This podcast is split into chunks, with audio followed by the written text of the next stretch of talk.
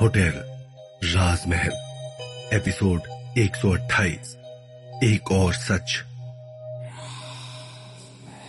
दिव्या और विशाल ढूंढते ढूंढते चंदा के पिता के घर तक भी पहुँच गए, लेकिन वहाँ पर उनके नौकर उन दोनों को अंदर जाने से रोक रहे हैं। तभी देखते ही देखते अचानक से वो नौकर ऊपर हवा में उड़ने लगता है। दिव्या और विशाल ये सब देखकर बेहद डर जाते हैं। उन्हें समझ में नहीं आ रहा कि ये सब क्या हो रहा है। विशाल ये सब क्या हो रहा है? क्या वो लड़की यहाँ भी हमारा पीछा करते करते आ गई? दिव्या ने ऊपर उड़ते हुए उस नौकर को देखकर विशाल से पूछा। आ, आ, बचाओ! अरे अरे कोई बचाओ! साहब जी! आ, बचाओ! वो नौकर बुरी तरह से अपने हाथ पैर हिला रहा है और छटपटा रहा है। मगर वो अदृश्य शक्ति उसे नीचे नहीं उतार रही। तभी देखते ही देखते दिव्या और विशाल के कानों में किसी के ज़ोर ज़ोर से हंसने की आवाज़ आने लगती है। हाँ भाई, अब बुला अपने ताप जी को, अब बोल। अब तो पर इसके हाथ पैर ही चलेंगे। दिव्या और विशाल ने अपना चेहरा ऊपर उठाकर देखा तो वहाँ एक बार फिर मुरली और बंसी खड़े हैं। उन्हें देखकर दिव्या और विशाल के चेहरे पर एक सुकून आ गया। जब भी उन दोनों के ऊपर कोई मुसीबत आई है तब तब मुरली और बंसी हमेशा उनके साथ खड़े रहे हैं। कौन है ये? कौन है ये? छोड़ो छोड़ो बचाओ!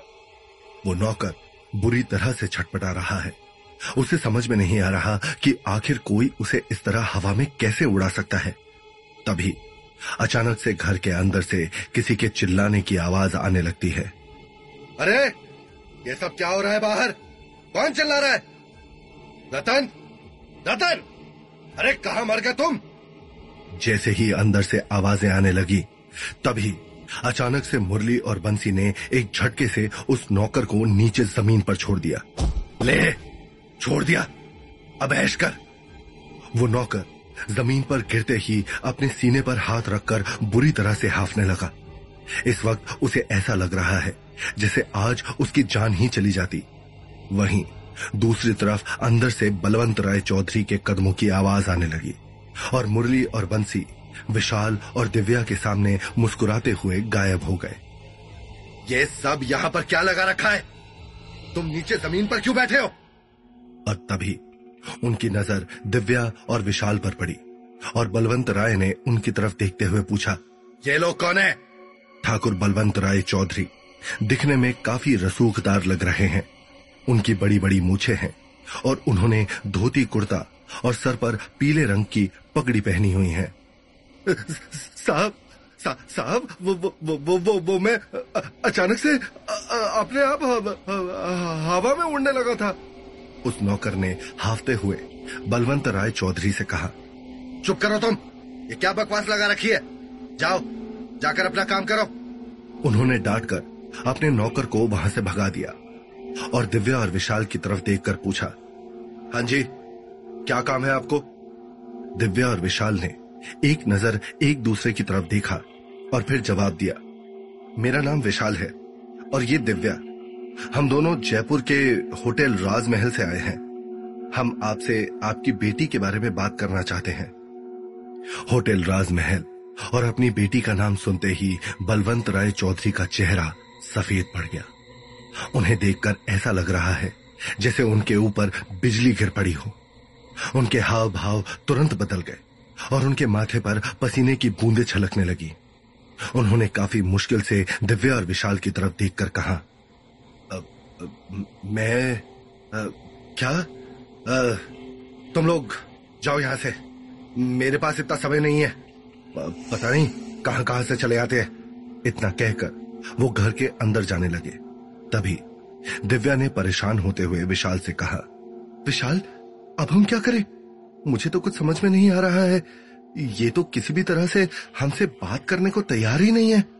उसके चेहरे पर चिंता की लकीरें साफ़ देखी जा सकती है। वही तो मुझे भी समझ में नहीं आ रहा, दिव्या। ये तो अपनी मरी हुई बेटी का नाम सुनकर भी तस से मस नहीं हो रहे हैं। विशाल को भी दिव्या की तरह ही कुछ भी समझ में नहीं आ रहा। मगर तभी अचानक से दिव्या और विशाल ने उन्हें रोककर कहा, हम सब कुछ जानते हैं। हम चंदा के पति से मिले हैं और उन्होंने हमें सब कुछ बता दिया है। हम सब कुछ जानते हैं कि उसका कोई आशिक था और इसी वजह से उसकी जान गई है। अब आप हमें इस तरह से गुमराह नहीं कर सकते। उन दोनों की बातें सुनकर बलवंत राय चौधरी के कदम अपनी ही जगह पर रुक गए। मगर उन्होंने पीछे मुड़कर नहीं देखा। वो किसी भी कीमत पर दिव्या और विशाल का सामना करने की हालत में नहीं है। वो एक बार फिर अंदर जाने लगते हैं। मगर अचानक से वहाँ का माहौल बिगड़ने लगता है। देखते ही देखते आसमान काले बादलों से घिर जाता है। और रह रहकर बिजली कड़कने लगती है। वहाँ खड़े किसी भी इंसान को कुछ समझ में नहीं आ रहा कि अचानक से ये सब क्या हो रहा है। अभी तो सूरज निकला हुआ था। यह अचानक से मौसम को क्या हो गया? बलवंत राय चौधरी की घबराहट बढ़ती ही जा रही है। ऐसा लग रहा है जैसे वो जानते हैं कि इस सब के पीछे कौन है। अब भी वक्त है। आप चाहें तो हमें सारी सच्चाई बता सकते हैं। नहीं तो आपकी बेटी इसी तरह से पूरी दुनिया में तबाही फैलाती रहेगी। दिव्या ने उन्हें समझाते हुए कहा। लेकिन अचानक से बलवंत राय चौधरी ने चिल्लाना शुरू कर दिया। बस करो! बस करो तुम लोग! कुछ नहीं पता तुम्हें! कुछ नहीं! ये सब कुछ मेरी बेटी नहीं कर रही। इस सब के पीछे कोई और है। कोई और है इन सब चीज़ों के पीछे। ये कहते हुए उनके मन का डर और घबराहट उनके चेहरे पर साफ़ दिखाई देने लगा। उनकी बात सुनकर दिव्या और विशाल काफ़ी ज़्यादा कंफ्यूज हो गए। उन्हें समझ में नहीं आ रहा कि बलवंत राय चौधरी क्या कहने की कोशिश कर रहे हैं। तभी अचानक से वो अपने घुटनों पर बैठ गए और ज़ोर ज़ोर से रोने लगे।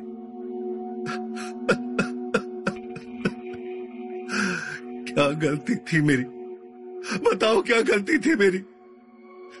मेरी बीवी का देहांत। मेरे बेटी के बचपन में ही हो गया था। और हमारे घर में एक औरत काम करती थी, जिसने बचपन से मेरी बेटी को एक माँ की तरह पाला था। लेकिन मुझे क्या पता था कि उनके ऊपर किया गया मेरा भरोसा मेरे लिए ही शाप बन जाएगा। मैं एक दिन अपने काम के सिलसिले में घर से एक रात बाहर था, लेकिन उसी दौरान मेरी बेटी और उस काम वाली का बेटा एक दूसरे के नज़दीक आ गए। मेरे घर वापस आने के बाद भी ये लोग छुप छुप कर एक दूसरे से मिलते रहे। एक दिन मैंने उस लड़के को अपनी बेटी के कमरे की खिड़की से कूदकर भागते हुए देखा। तो मेरे जैसे होश उड़ गए।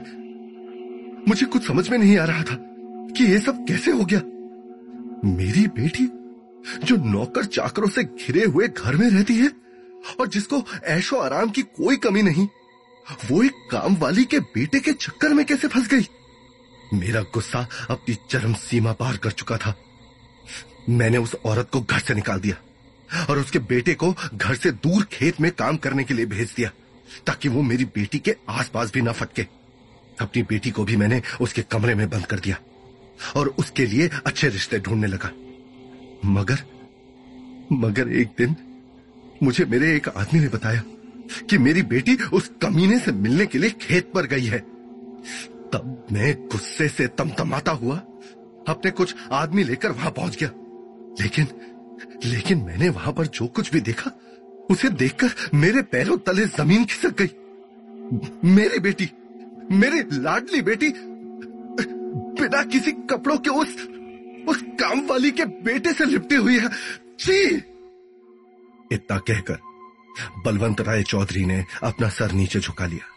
उनके चेहरे पर गुस्सा और शर्म साफ़ साफ़ दिख रहा है। ये सब देखकर दिव्या और विशाल को भी काफ़ी बड़ा झटका लगा और वो भी हैरानी से एक दूसरे का चेहरा देखने लगे। आप दोनों ही बताओ कि ऐसे वक्त में एक बाप क्या करेगा? क्या करेगा?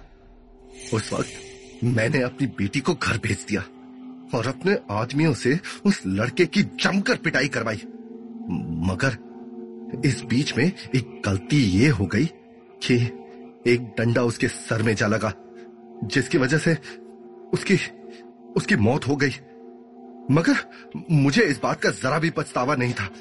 और और मैंने अपने आदमियों के साथ मिलकर उसे अपने ही खेत के कोने में ज़मीन में गड़वा दिया था कि किसी को भी उसकी मौत का सच पता न चल सके।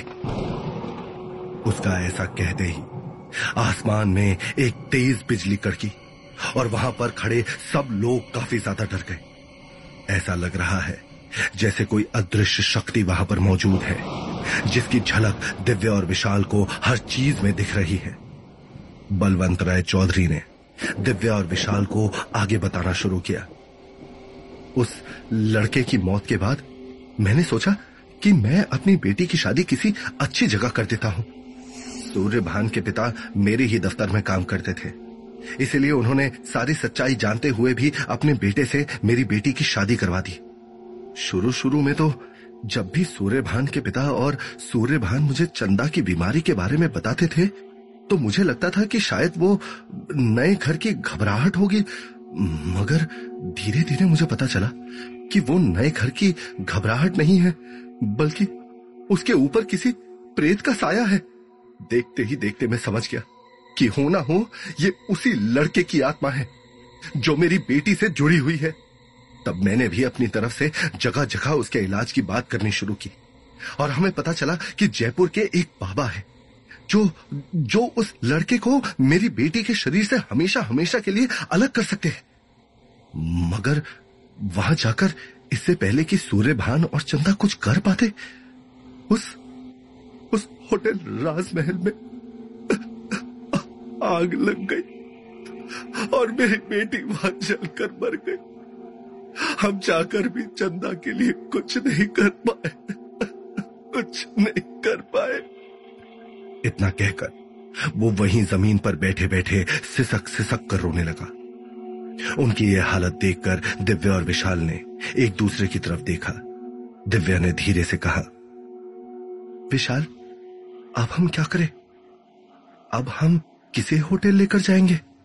और अगर हम किसी को नहीं लेकर गए तो क्या वो आत्मा हमें छोड़ेगी?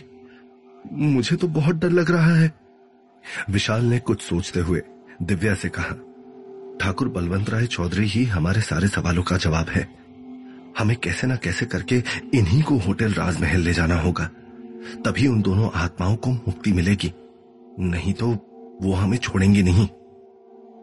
विशाल उनके पास गया और उनसे कहा, मेरी कोई औलाद तो नहीं है, लेकिन मैं समझ सकता हूँ कि एक बाप के दिल पर क्या गुजरी होगी।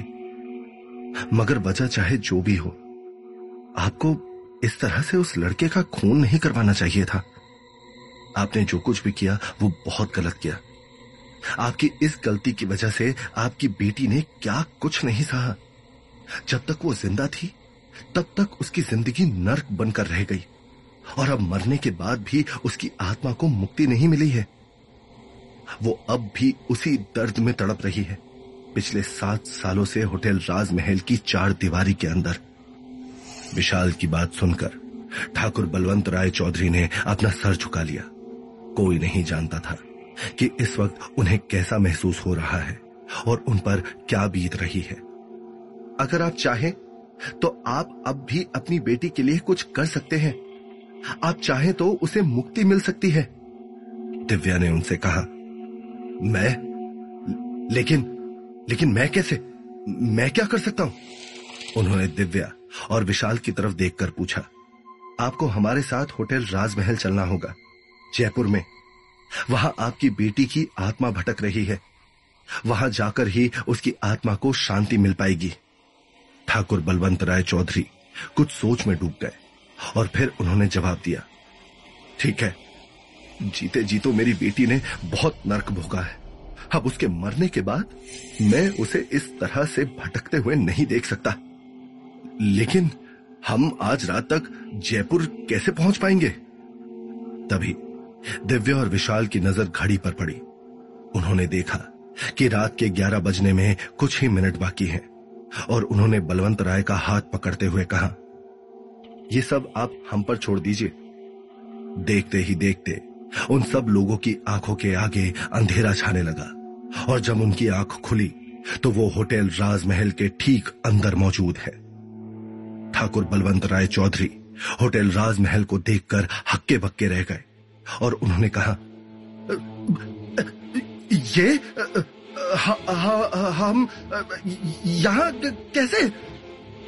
उन्हें समझ में नहीं आ रहा कि वो पलक झपकते ही होटल राजमहल कैसे पहुँच गए।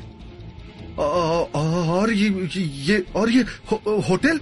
ये ये होटल तो जल गया था ना? इसी इसी होटल में जलकर तो मे, मेरी चंदा की जान गई थी। आज अमावस की रात है और आसमान में गहरा अंधेरा छाया हुआ है। दूर जंगल से जानवरों की आवाज़ें आ रही हैं। विशाल और दिव्या ने उनकी बात का जवाब ना देना बेहतर समझा और कहा, चंदा आपका इंतज़ार कर रही है? बलवंत राय घबराते घबराते इधर उधर देखने लगे। उन्हें इस बात का अंदाज़ा भी नहीं है कि क्या होने वाला है। अभी उन्हें होटल राजमहल में आए हुए ज़्यादा समय भी नहीं हुआ कि तभी अचानक से वहाँ का माहौल बदलने लगा। देखते ही देखते सारी लाइट अपने आप चलने बुझने लगी और होटल में रखा हुआ सारा सामान अपने आप हिलने लगा। ये ये ये सब क्या हो रहा है? बलवंत राय चौधरी की हालत काफ़ी खराब हो गई है। उनके माथे पर पसीने की बूंदें छलक आई हैं और डर के मारे उनके हाथ पैर काँप रहे हैं। अचानक से होटल राजमहल की दीवारों से किसी के ज़ोर ज़ोर से हंसने की आवाज़ आने लगी।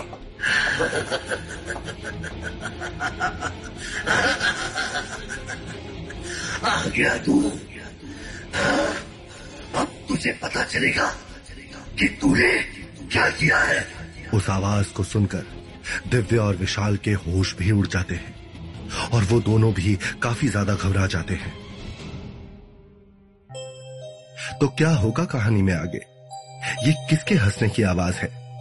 क्या होगा चंदा के पिता के साथ यहाँ होटल राजमहल में?